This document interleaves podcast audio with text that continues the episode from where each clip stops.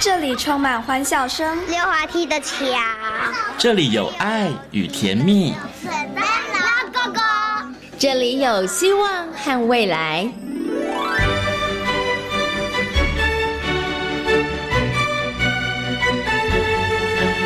遇见幸福幼儿园，遇见幸福幼儿园，遇见幸福幼儿园，遇见幸福幼儿园。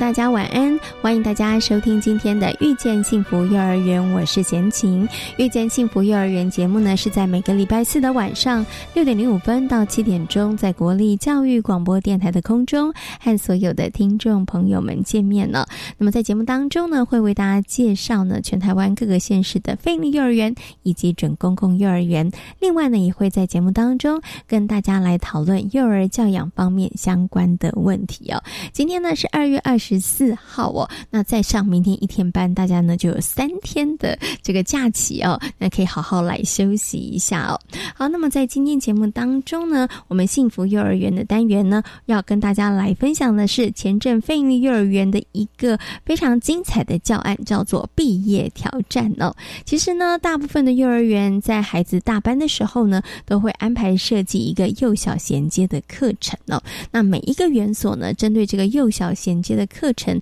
侧重的点其实都不太一样。那么前镇非营利幼儿园呢，希望可以培养孩子能够带进小学的能力哦。那他们到底是怎么做的呢？等一下呢，就来听听看前镇非营利幼儿园的郭姿兰老师跟大家所做的分享哦。那么在大手牵小手的单元当中呢，为大家邀请到的是奇威儿童专注力中心的执行长廖生光老师，来跟大家谈谈呢孩子粗大动作的发展。其实呢，相较于精细动作，很多的爸爸妈妈呢，对于孩子粗大动作的发展是比较轻忽的哦。那如果轻忽了孩子的粗大动作发展的话，对于孩子的生活或是人际上面会产生哪些影响呢？接下来就进行大手牵小手的单元，邀请廖生光老师来跟大家进行分享。大手牵小手，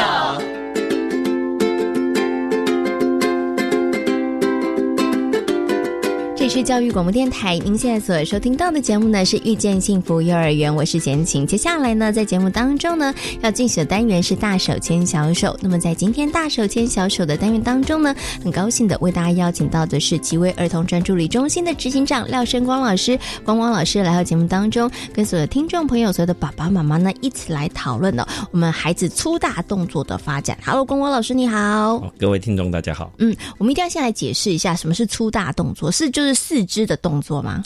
粗大的动作大概是一个形容，就是有点像是跑跑跳跳这些，以这个手脚的大动作为主。那相对像写字这种我们叫做精细动作。OK， 好，所以大家知道就是动四肢的啦，比较大范围的，这个就叫粗大动作哈。那刚刚的光老师这样说明之后，我相信听众朋友、收音机旁边的爸爸妈妈应该有个概念了。但是我接下来想请问一下光老师，就是啊，我的观察跟发现呐，我觉得爸爸妈妈好像普遍比较没有那么重视孩子的粗大动作发展，比较重视孩子精细动作发展。他们会在意是我的孩子什么时候可以拿笔啊，我的孩子什么时候可以折纸，我的孩子可以手指头拿什么东西。相较来说，好像爸爸妈妈对于孩子粗大动作的发展这个部分上关注度比较少。我的观察是正确的吗？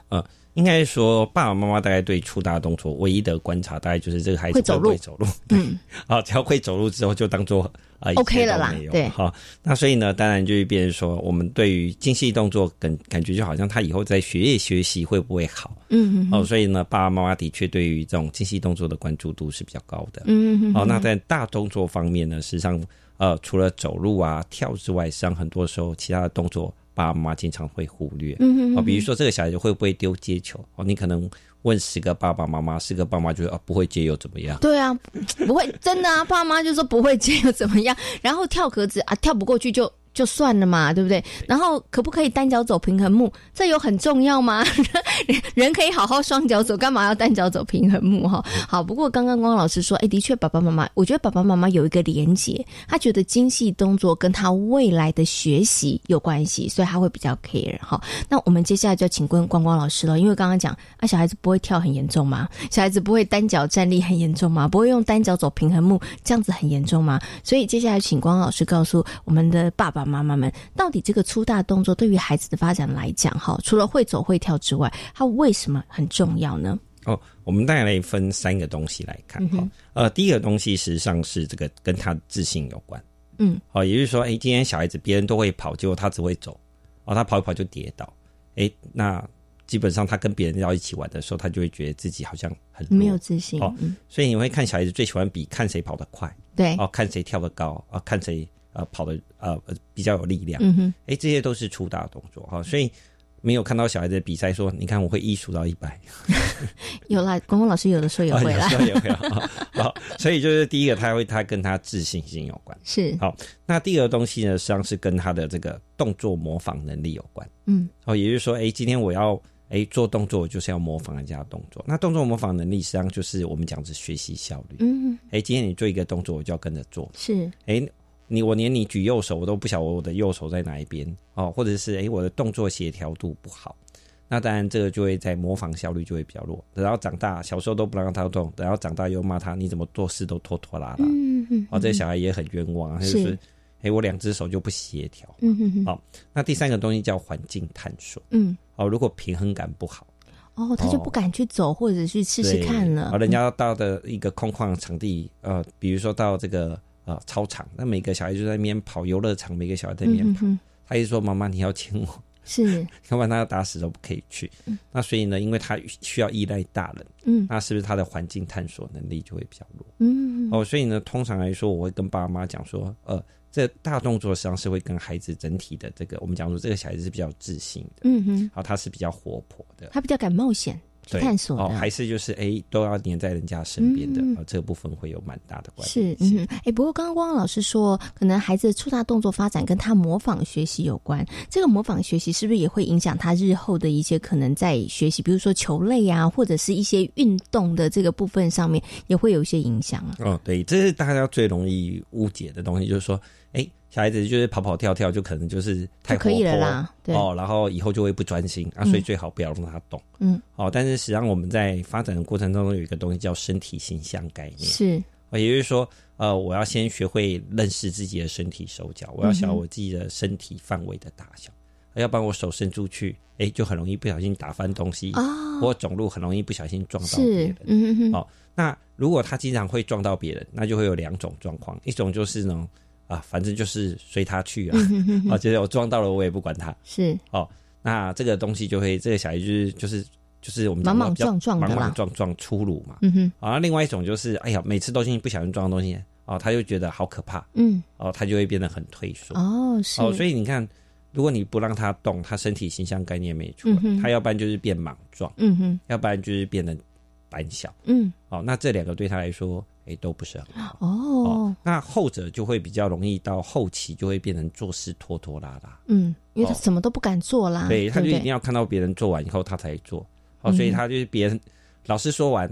他不动，是他看人家做到一半他才开始动。是，然后爸妈就崩溃。对，所以是这样，所以爸爸妈妈不要以为孩子只要能够走能够跳就没事了，他的粗大动作如果发展不好的话，刚刚光光老师讲的，他其实包含很多的层面的，他包含了心理的部分，然后甚至他的学习部分上面也会有影响，对不对？可是我想请问一下光光老师，因为我们刚刚提到很多爸爸妈妈他可能连接觉得精细动作比较重要，所以他比较在意孩子的精细动作，请问一下光光老师，如果孩子的粗大动作发展不是那么的好的时候，会不会也影响到他的精细动作的发展呢？这也是会的。这爸妈比较容易碰到的东西是这样，就是说，我们会觉得小孩子只要坐在座位上就叫专心嘛。是。那但是实际上呢，比如说像我们写字，我们写字的时候，实际上呢，我们需要肩膀出力。如果我们肩膀没出力的话，你就是趴在桌子上写字，他就瘫下去了。对，那趴在桌子上写字以后一定会近视，所以爸妈就一定会念他嘛。对。但是问题是你剪刀的时候，你会练练到肩膀力量吗？嗯，会啊。嗯，剪刀不会啦，就可是也要肩膀也要动啊，肩膀也要动，对不对？对。好，那现在越变得很好，但是在我们写字的时候，我们手是靠在桌子上，嗯，所以他再怎么写，让他没有练到肩膀力量。嗯，那肩膀的力量可能跟爸妈想象不一样，只要当我们举手举高，就会练到肩膀力量。嗯，所以呢，如果一个小孩子他的肩膀如果没力啊，基本上他写字一定是趴着。哦，是。但是问题是我们应该让他练举手，还是让他写100次？当然练举手啊，写100次太无聊了。所以实际上呢，我们一定是我们的发展是从核心，就是从身体，身体的稳定度，那渐渐发展到手指头的末端。嗯，好，那我们现在碰到有些小孩子很好玩，你扶着他的手，他写字就很漂亮。嗯，但是你把手放掉，他写字就很慢。他是不是就跟他的力量不够？对，但他不是手指头力量不够，他是肩膀力量不够。所以实际上它是相互影响。嗯哼哼。那再来我们讲到更高层次的东西叫做空间概念。嗯。也就是说，我从正面看一个东西，我从侧面看一个东西，我从上面看一个东西。虽然是同一个物品，但它看起来样子实际上是不一样的。那我们会把它从多个角度结合起来，这样就叫立体概念。嗯哼哼。那我们在座位上怎么练立体概念？也就没办法练嘛。嗯，所以呢，小孩子很聪明，他就会爬高看，爬低看，对不对？用不同的角度去观察一个物品，嗯，然后他的空间概念就会这样发展出来。嗯，所以实际上呢，动作能力跟认知能力的发展是同时的。哦，对，所以爸爸妈妈真的不要忽略，不要以为我的小朋友能够走、能够跳，其实就好了，没有哈。所以其实，在幼儿园里头，其实大概都会有那种大肌肉出汗时间，它不是纯粹的只是消耗孩子的体力，不是哦，其实也是透过经由可能不同的活动，老师就是在训练孩子们粗大动作的一个发展，好让这个能力可以更好。好，那我想接下来呢，就要请光光老师来跟大家讲一下，因为爸爸妈妈其实很难判断说，那我家小孩到底是粗大动作发展的好不好？因为如果我们以前面来讲，能走能跳，大概每个小孩基本上都很好，所以他们不太知道说，我现在到底要不要帮小孩加强，或者我小孩子发展好不好？所以呢，接下来就请光光老师大概我们跟大家讲一下，这个粗大动作的发展有哪一些可以爸爸妈妈可以去判断的指标，就是小朋友在这个部分上有点弱咯，我可能要特别注意一下了。实际上这个粗大动作发展，实际上它是一个里程碑，就是它在特定的时间点，它会发展出特定的东西。那比如说4个月的时候，它大概就会翻身啊，然后它肚子贴在地板上，有点像趴着的时候，头可以抬起来。6个月的时候，大概就可以坐，就是稍微的坐，但是手需要扶一下。那9个月大概就是爬。那大概1岁的时候，就是可以扶着物品走路。那1岁半的时候独立走路基本上就没问题了。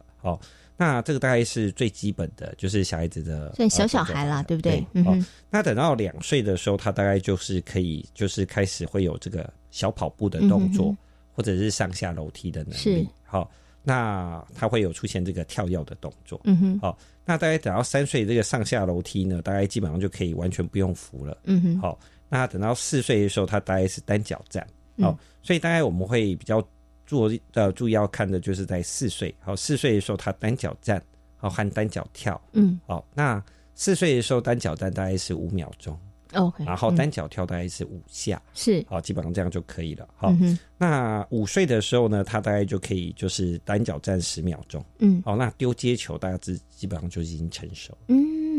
那6岁之后，基本上基本的这个大动作，像这个走平衡木啊、独木桥、倒退走啊，这些基本的丢接球，它基本上就成熟。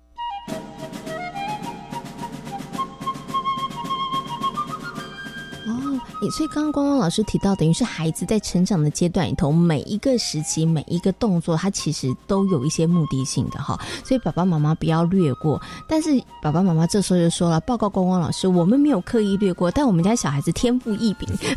他就是不想坐那么久，他就是不想爬，然后我又不能够硬压着他下去说不准站起来哦，你现在要爬，那这时候怎么办呢？就等于是不是爸爸妈妈你等于要课外的去营造那个机会，让孩子可能坐或者是去爬呢？通常讲，就比如说他小时候真的不太愿意爬，这个爸爸妈妈也不用太担心。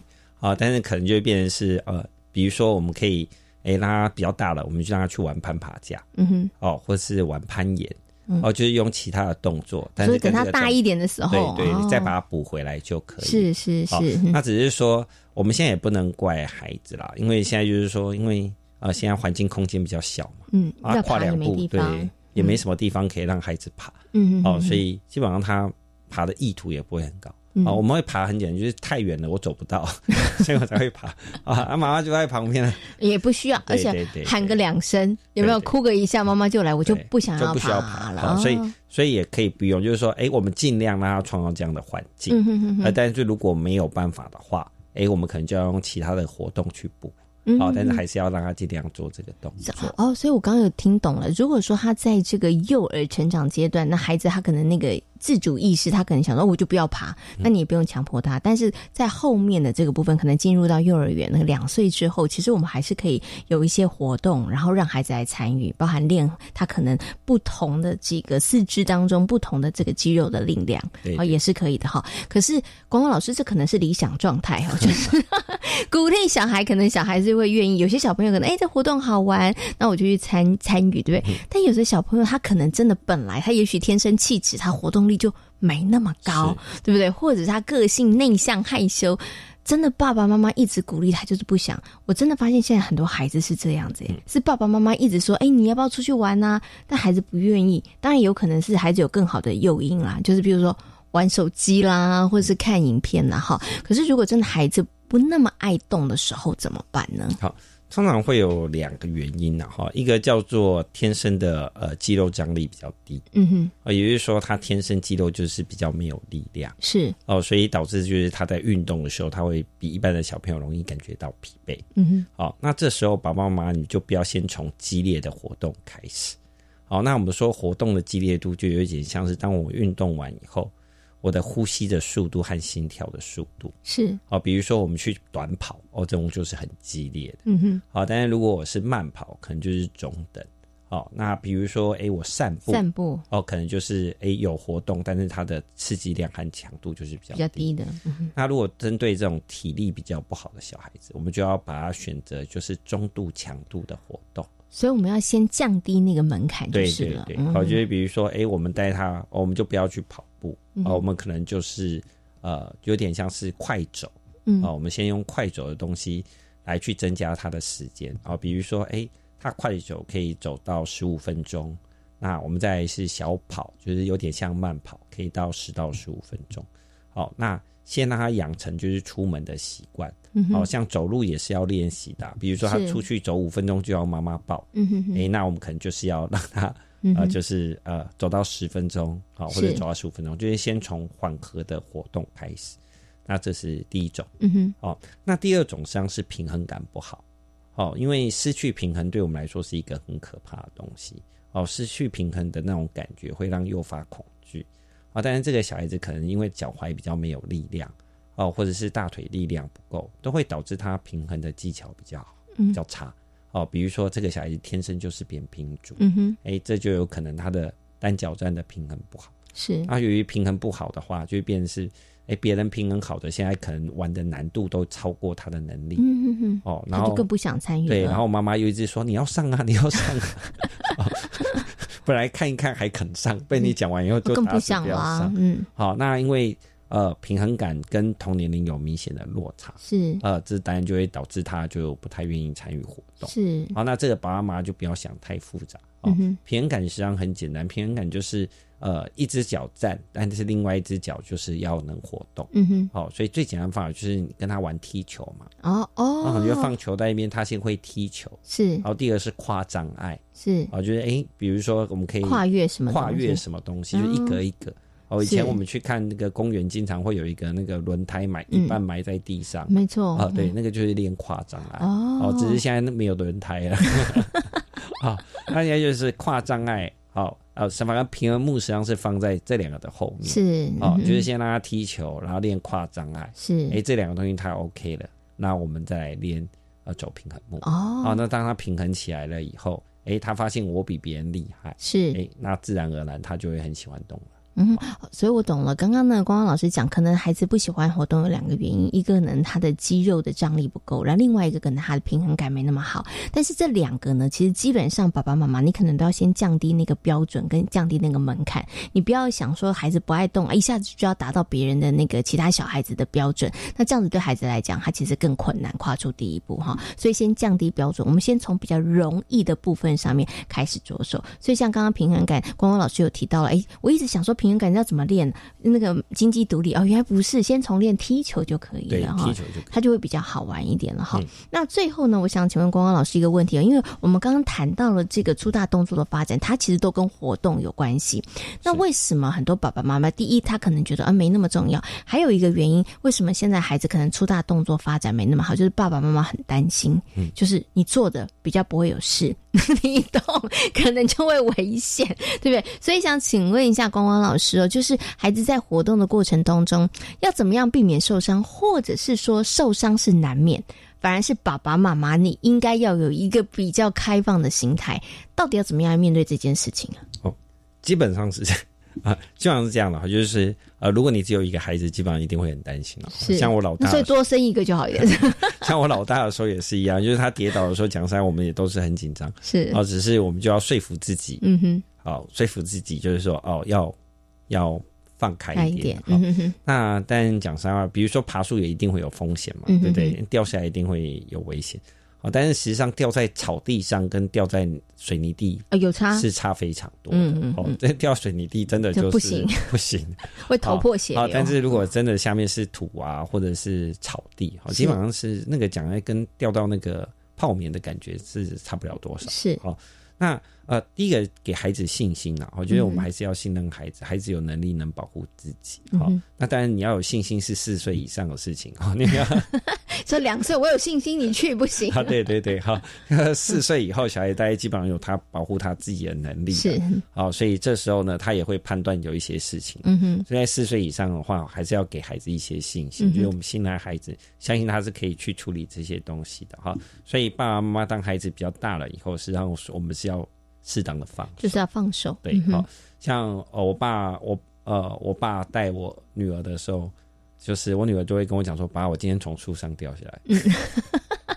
好，但如果我自己带，她绝对不会从树上掉下来、因为我一定会在旁边。那再第二个东西当然是就是最重要的东西，实际上是安全的活动场地。安全的活动场地当然是最重要。是，那一般来说，就是如果我们先去看公园，或者是去看他玩乐的地方，那当然讲上我们就要先帮他去筛选这个地方是否是安全的，是不是有破损啊，或者是器材有损坏的。如果有的话，我们就要帮他避免，就不要使用了。对对，就要帮他避免，因为小孩子没办法判断危险，那这部分是我们大人必须要做。是，那当然不能是那个器材都已经坏了，你还说你上啊，不行。那当然是不行的。那在第二件事情就是当孩子4岁以上，他基本的指令已经可以比较理解了。这时我们就要教他怎么样去察觉危险。比如说当如果看到车子过来的时候，你就要回来找妈妈。是，就是要跟他一些约定一些判断危险的方法和标准。那些东西都可以避免孩子受伤。那但最后一个东西当然就是特殊状况。特殊状况大概就是比如说这个小孩子他实际上他是有这个本来他就有扁平足，或本来他就有内八字，就是他本来就有一些特殊的事情。那这时候你就要先准备适当的器材。比如说小孩子因为他的脚踝的韧带如果比较松，我们可能就要让他穿一些比较包覆性的鞋子，或有足弓垫的鞋子，是避免他在长时间的运动当中因为不适当的姿势而出现拉伤的动作。那这部分就是我们可以帮他做。OK， 所以爸爸妈妈可以做就是帮孩子找到一个安全的环境，然后尽量让孩子在一个安全的环境下活动。然后但是呢，其实爸爸妈妈真的要放手。那这个放手，刚刚光光老师有特别提到了，你要相信孩子4岁以上，其实也让孩子从这个过程当中找到保护自己的方法。那比较小的孩子，爸爸妈妈当然要关注度稍微高一点，但是也不要那个关注到太紧张，这样子孩子也很难，因为你的紧张，孩子也很难跨出第一步。他觉得爸妈的尖叫声就已经让他很难去做这件事的尝试跟学习。所以我觉得怎么样让孩子这个粗大动作发展会发展得更好，其实当然就是要从你们一天每一天然后的一些这个活动当中去培养去训练孩子这方面的能力哈。但是爸爸妈妈呢真的要放宽心，然后呢放手让孩子做，让孩子在安全的环境底下呢去培养自己的能力哦。好，那今天呢也非常谢谢廖笙光老师，光光老师在空中跟所有听众朋友所做的精彩的分享，谢谢光光老师，谢谢。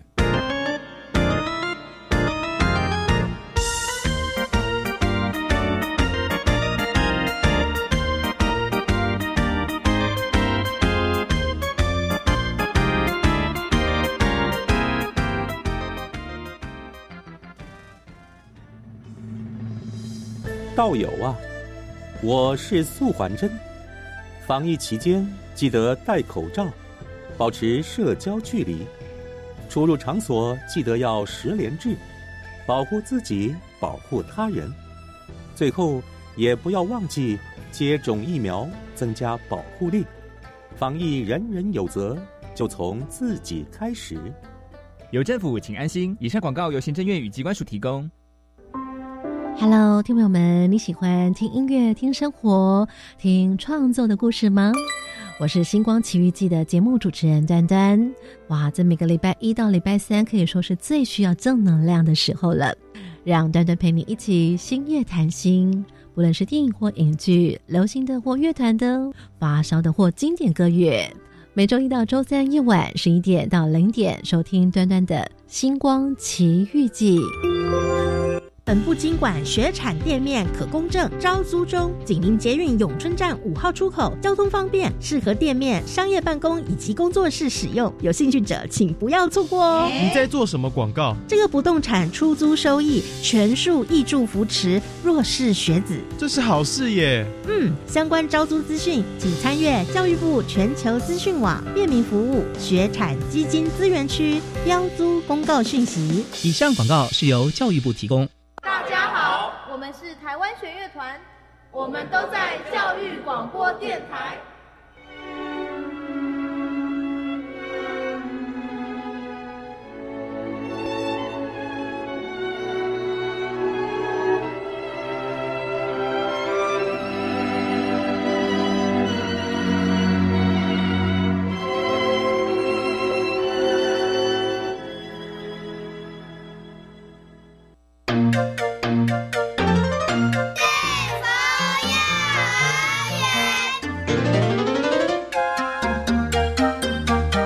这里是教育广播电台，您现在所收听到的节目呢是遇见幸福幼儿园，我是贤琴。接下来那么进行的单元呢是幸福幼儿园。在今天的幸福幼儿园呢，为大家邀请到的是前镇非营利幼儿园的郭自然老师，来跟大家分享他们一个非常精彩的课程教案哦，毕业挑战哦。幼小衔接呢是很多家长非常关心的重点哦，也是呢很多幼儿园大班的重点课程。但是到底该如何让小朋友能够顺利的进入小学就读呢？并不是呢让孩子提早学会注音符号这些学科哦，而是应该培养孩子呢主动学习跟解决问题的能力哦。那前镇非营利幼儿园所设计的毕业挑战呢，就结合了我们刚刚说的，希望呢能够培养孩子面对问题、解决问题的能力。那我们接下来呢，就来听听郭自然老师跟大家所进行的分享。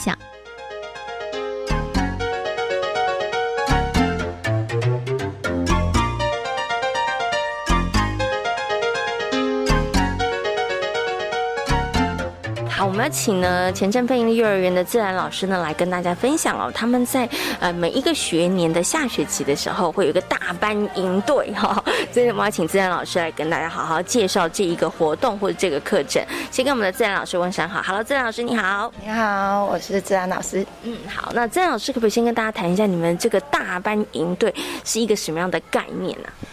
这个大班营队是我们的孩子在前镇可能是幼班到大班或者小班到大班的学习能力。那他们在毕业之前呢，就是2个混龄村的大班会聚在一起，分享我们彼此学会的事情，然后还有设定就是说我们在毕业前我们想要再更精进的一个挑战。比如说我们非常重视我们的生活自理能力，那小朋友呢也有在种菜，那我们就把这这个种植跟我们的烹饪活动结合。那在毕业前呢，我们会自己做一道菜。那再来就是我们前阵非常重视孩子的运动，那孩子就设为一些挑战，比如说他们要拍球要拍几下，然后他们要跳绳跳多几下，或者是摇呼啦圈要摇几下。这还有我们就是要会大队接力，是就是在体能的一个部分。再来就是做家事，因为我们平常就是生活的一些照顾环境的部分，像打扫环境啊、扫地、拖地，那这些都是从幼班、小班、中的班、大班，它有不同的进程。那这些我们如何让它能延伸到家庭里面？所以我们也是把它设一个任务，让它在家里也可以帮忙做。所以我们也把它设成一个毕业挑战，是说它来跟在家里可以做，然后呢，家长拍影片回来跟我们做分享的部分。好，所以刚刚呢，自然老师的介绍，大班营队呢，它大概就是一个小朋友在前镇飞鹰幼儿园，你即将要毕业了，我们来检测一下，也算是一个成果的分享啦。对，就是把他们呢所学的这个能力，然后来做一个展现，然后也就会设计一些关卡，让小朋友来闯关吗？其实在毕业典礼我们不会像一般私幼就是说有表演节目，那这个他们就是有一个闯关的一个部分。对，就是我们平常我们其实在3月的时候，两班就会一起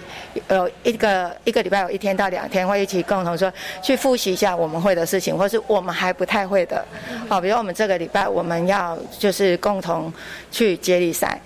那我们要摇呼啦圈，我们要跳绳，然后或是我们要共同做环保酵素，因为这是学校有菜园，那我们就是强调的是环保，那我们做这个酵素要交接给弟弟妹妹，也是我们的自己带回的毕业的礼物。对，所以我们就会每一周我们有设定跟孩子讨论说我们要做哪些挑战。那手工的部分，孩子的精细动作，所以那在毕业典礼的那一天，我们有编幸运绳，这是去年的活动，那它是送给家长来参与的活动的家长的礼物。所以其实这就是他们在从学园里面的学习成果跟家长做的分享。对，那家长带着家长一起来做一些体能，或是一些比如说我们在学习区的一些数学的挑战。是啊，对。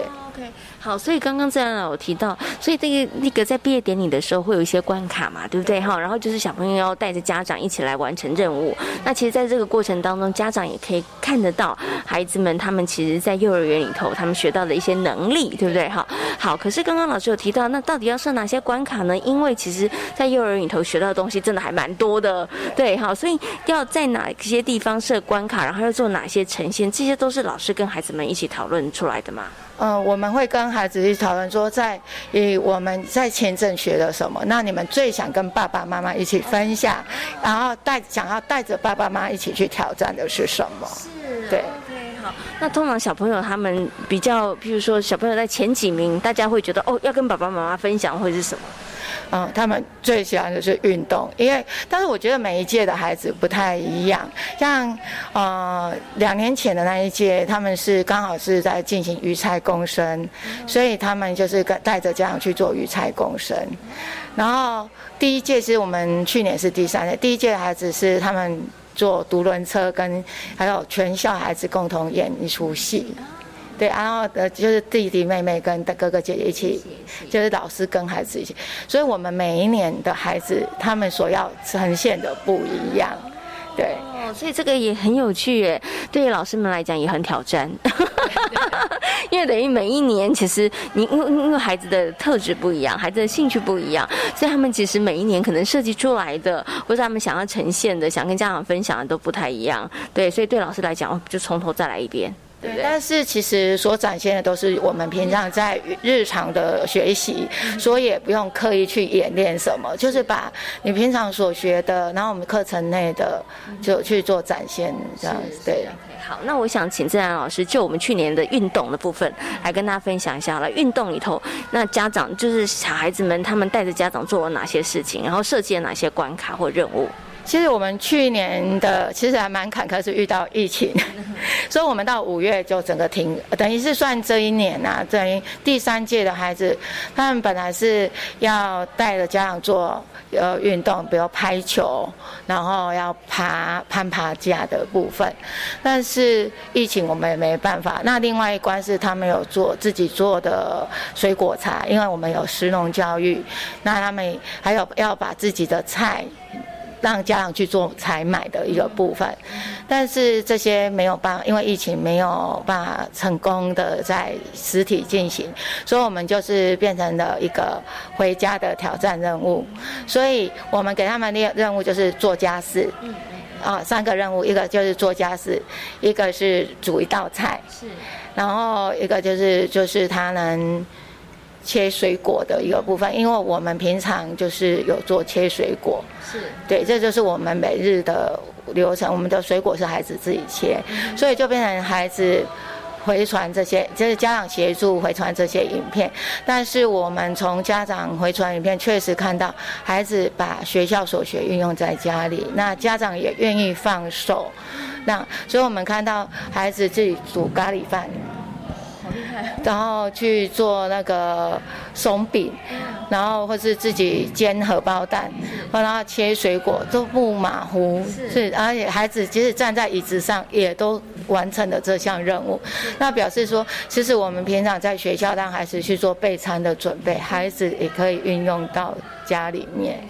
对，那扫地拖地其实平常就是在学校有的，然后擦桌椅啊，家长家里的橱柜，家长也是放手让孩子去擦，所以其实我们等于是转换了我们的毕业挑战的形式，因为疫情的没有办法做实体的课程。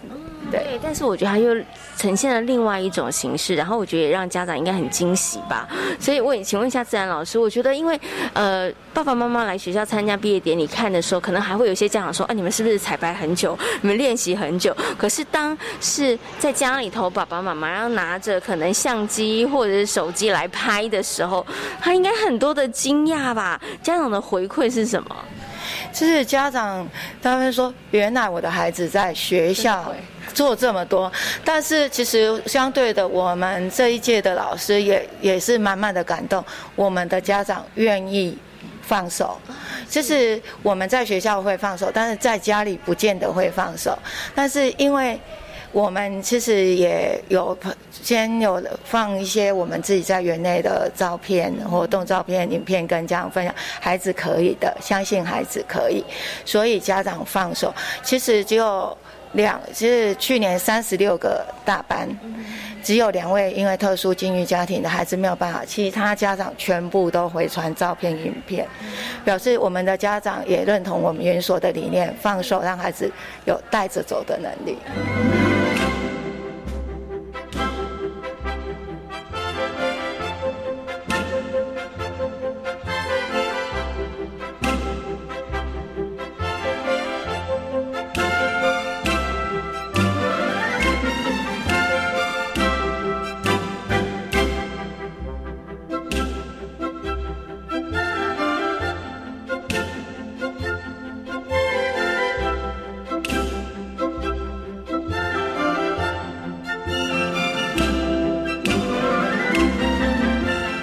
其实我觉得这真的是很棒哎，因为我觉得刚刚自然老师说，对于家长来讲最难的一件事情是放手，因为他都会觉得说他怎么可能，对不对？可是当放手之后，你才会发现说，我的孩子比我想象中会很多哎，而且他们的能力非常的好。对，其实我觉得我们常常就是说，会考虑太多，觉得那孩子做不好，然后说我自己来比较快。可是其实在幼儿园里面，我们孩子从跟着做、带着做、自己做，做不好没关系，就重复的做到他可以熟练的做，那就是我们就是要放心放手，当然要放慢角度，让孩子有机会重复学习体验的机会。虽然老师讲的很重要，放心放手这是一定要的，但是放慢脚步，我觉得这是很多爸爸妈妈有的时候会忽略的。对，有的时候你会觉得好，那我放手啊，可是有的时候你可能太急了，你可能会觉得他怎么做一次没有做好，做2次没有做好，所以放慢脚步很重要。尤其像刚刚讲的，比如说小朋友切水果啊，或者小朋友打扫这件事情，我知道在前镇非营利幼儿园从进园的时候，不管你是小班、幼班、中班，你其实都要做，对。好，小朋友在学校里头，其实真的就是每一天的练习，哈。好，可是呢，刚刚我自然老师有提到这个大班的营队呢，它其实就是针对孩子可能过去在园所里头他所学到的，然后呢，我们就是再做一次的这个呈现。可是也有可能他是做不好的，哈。那可是在这个部分上面，会不会有些小朋友觉得说，老师我都已经会了，你现在还要叫我做这个？所以在这个部分上面，老师会不会在课程上面或者是在任务上面难度再稍高一点点，让他们有挑战性啊？其实还是会有一些难易度的调整，比如说小孩子本来他只能拍球，他可能会很拍球，可是实际上我们让孩子说，那你能连续拍球拍10下吗？其实孩子真的来测测看，原来没有他想象的那么简单哦。他就说我的力气太大了，球会跑掉了，或是我太轻了，就没有办法连续拍。孩子发现自己以为很厉害的事情，不见得自己做得到。所以当我们抛出一题，孩子去想想看，那我们如果要挑战成功，还要修正什么？所以其实是让孩子有解决问题的能力。那做不到有没有关系？没有关系。那我们可以做到往前退一步，还可以做到这样。我抛到地板接起来。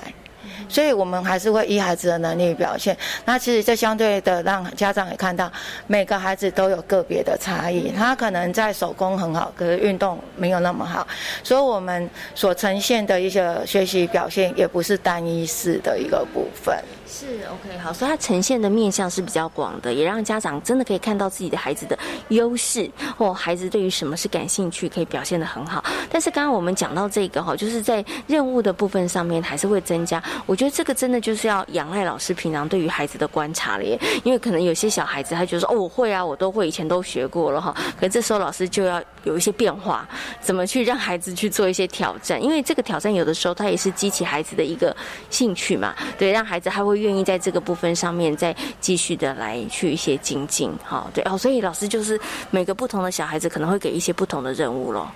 我们刚开始有共同任务，再来就是让孩子去选择自己个别任务，对，他们会有自己的个别最想要挑战的一个部分。那其实在营队就是毕业典礼那一天，可能孩子每个会认养自己想要去做的关卡的关注。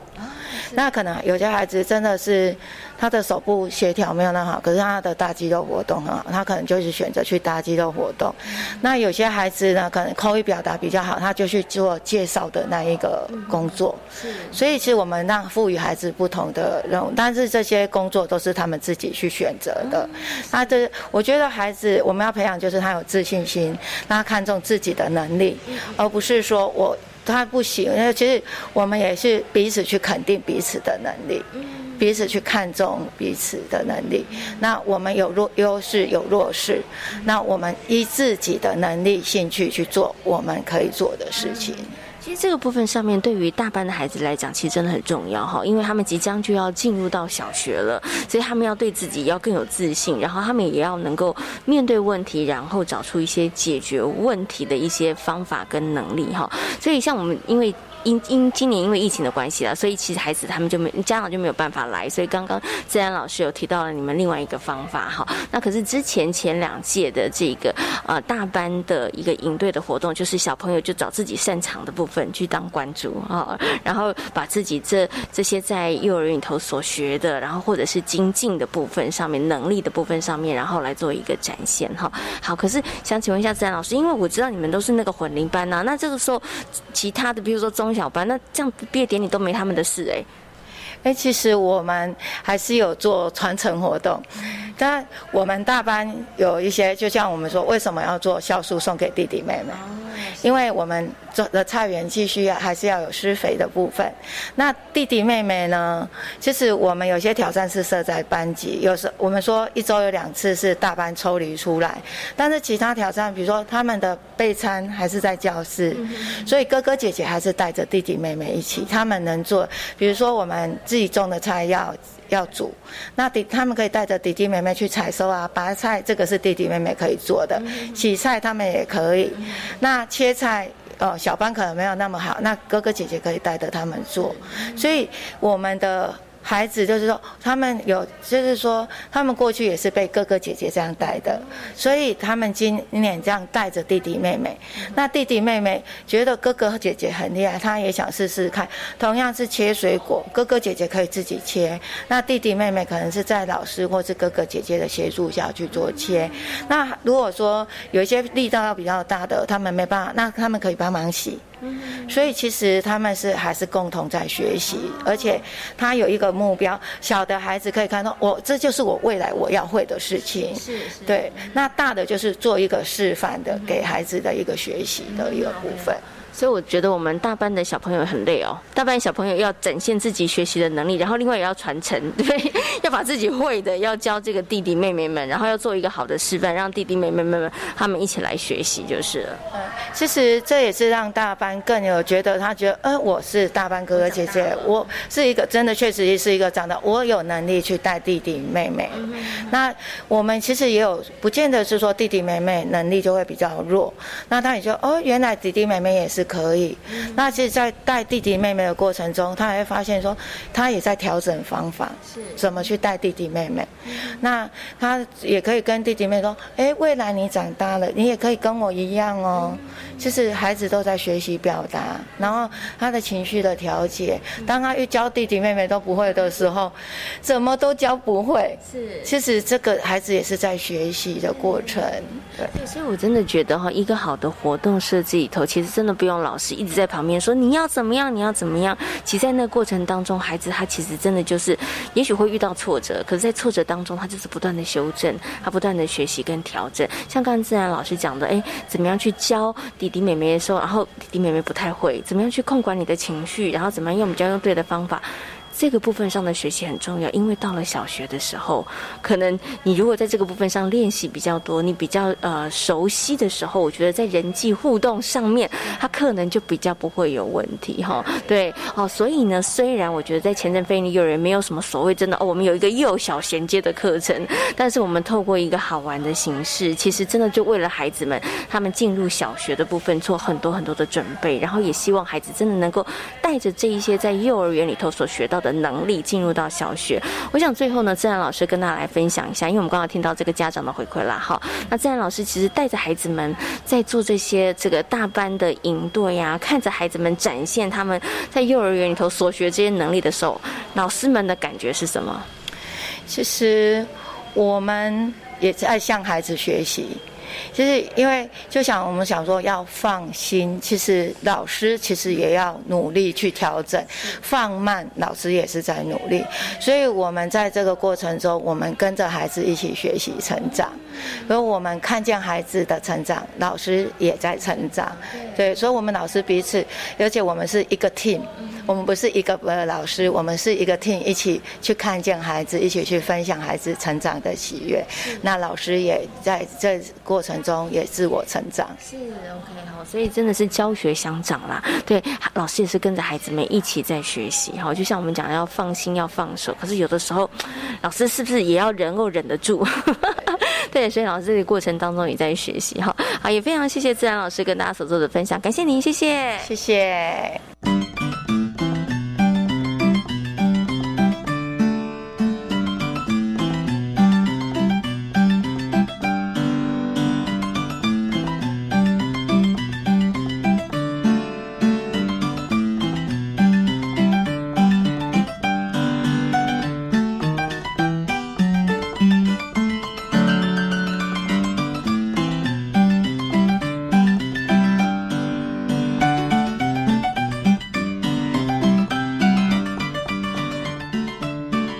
里是教育广播电台，您现在所收听到的节目呢是遇见幸福幼儿园，我是贤琴。接下来呢要进行节目的最后一个单元亲亲小宝贝。那么在今天的亲亲小宝贝呢，同样的为大家邀请到的是叶嘉青老师，要在空中跟大家来分享绘本哦。当孩子呢焦躁不安，或者是孩子呢还不想上床睡觉的时候呢，其实有一本书很适合爸爸妈妈呢在孩子睡前的时候陪他们来阅读哦。那这本书呢书名叫做《月亮晚安》哦。那我们接下来呢就进入亲亲小宝贝的单元，来听听叶嘉青老师如何介绍这一本书。亲亲小宝贝，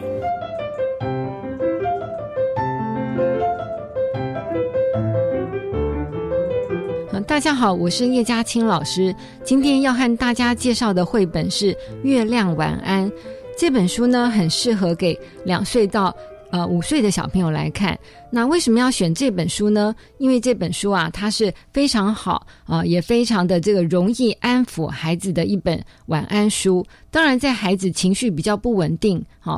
不是说一定要是晚上睡觉的时候也可以看哈。那这本书的话呢，因为它是流传很久的一个经典，那在这个印刷术刚开始发展的时候就已经有了，所以大家会发现这本书哈，它的整个的这个色彩是比较古朴的哈，因为那时候还是用4色这个套的这个印刷方法哈。那刚好也会让小朋友有一种比较镇定的哈这样子的一个色彩的这种的感觉。那我们看一下这本书哈，它基本上就是先带小朋友从他最熟悉而且他最常这个在里面就是生活的一个场景，先从他的房间开始。那他这个房间里面呢有很多的东西，那就像是小朋友他在睡觉之前啊，他会把这些他最熟悉的这些东西都看过一遍。而且呢，小朋友因为他们觉得什么事情都是有生命嘛，所以他会跟每一样东西都一一道晚安。那这样的这个设计呢，就让小朋友可以看着这个书本里面整个这个房间的一个场景之后，慢慢的跟里面的什么东西呢，包括了像是画呀或是气球啊，或者是他的这个梳子等等道晚安。但它有一个特别的设计，就是它是由彩色的跟黑白的，他们会是间歇的这样子放在这本书里面，所以你会先看一个彩色的，让小朋友呢能够去仔细看里面的一些细节，还有去欣赏它的这个彩色的图像。然后呢再慢慢的收心还有就是让孩子的注意力能够聚焦在某一些的特殊的东西上例如说他在跟所有的这个房间的东西呢都说过晚安之后然后他们在对里头的每一样东西，包括了画呀或是小猫咪呀等等的然后再说晚安。那像这样子的话，小朋友就会觉得说他把他这个所有熟悉的东西都看过一遍而且呢都一跟他们道晚安之后呢，他就会很安心的能够睡觉那另外就是说，这一本书我要提醒爸爸妈妈，你们在跟孩子看的时候可以慢慢的放轻松的去欣赏里头的图像，尤其是它这个里面有一些设计它一开始的时候呢这个室内是比较亮的，然后室外是比较暗的。随着这个时间的推进，大家会发现到书页里面的室内是慢慢暗下来，反而是窗外的这个景色就是包括了月亮升起星星这个亮亮的，然后外面越来越亮。它其实是提示小朋友这个时间是越来越往前推移，然后呢晚上我们应该要放下心然后轻轻松松的入眠。所以它这样的一个设计呢，必须要让这个孩子呢能够这个注意去观察，才会发现到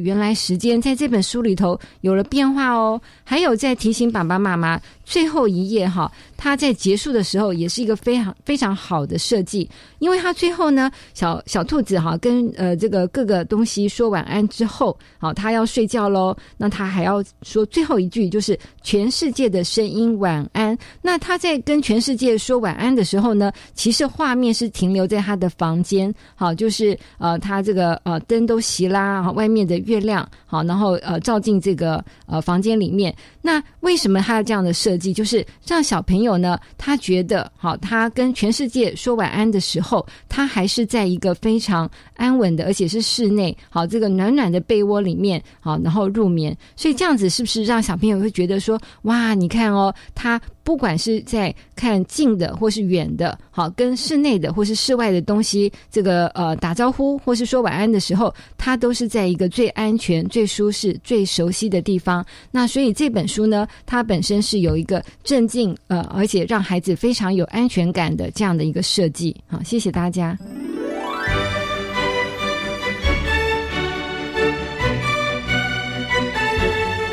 今天节目呢进行到这里，要跟所有的听众朋友们说声再会了，感谢大家今天的收听，也祝福大家有一个平安愉快的夜晚。我们下周同一时间空中再会，拜拜。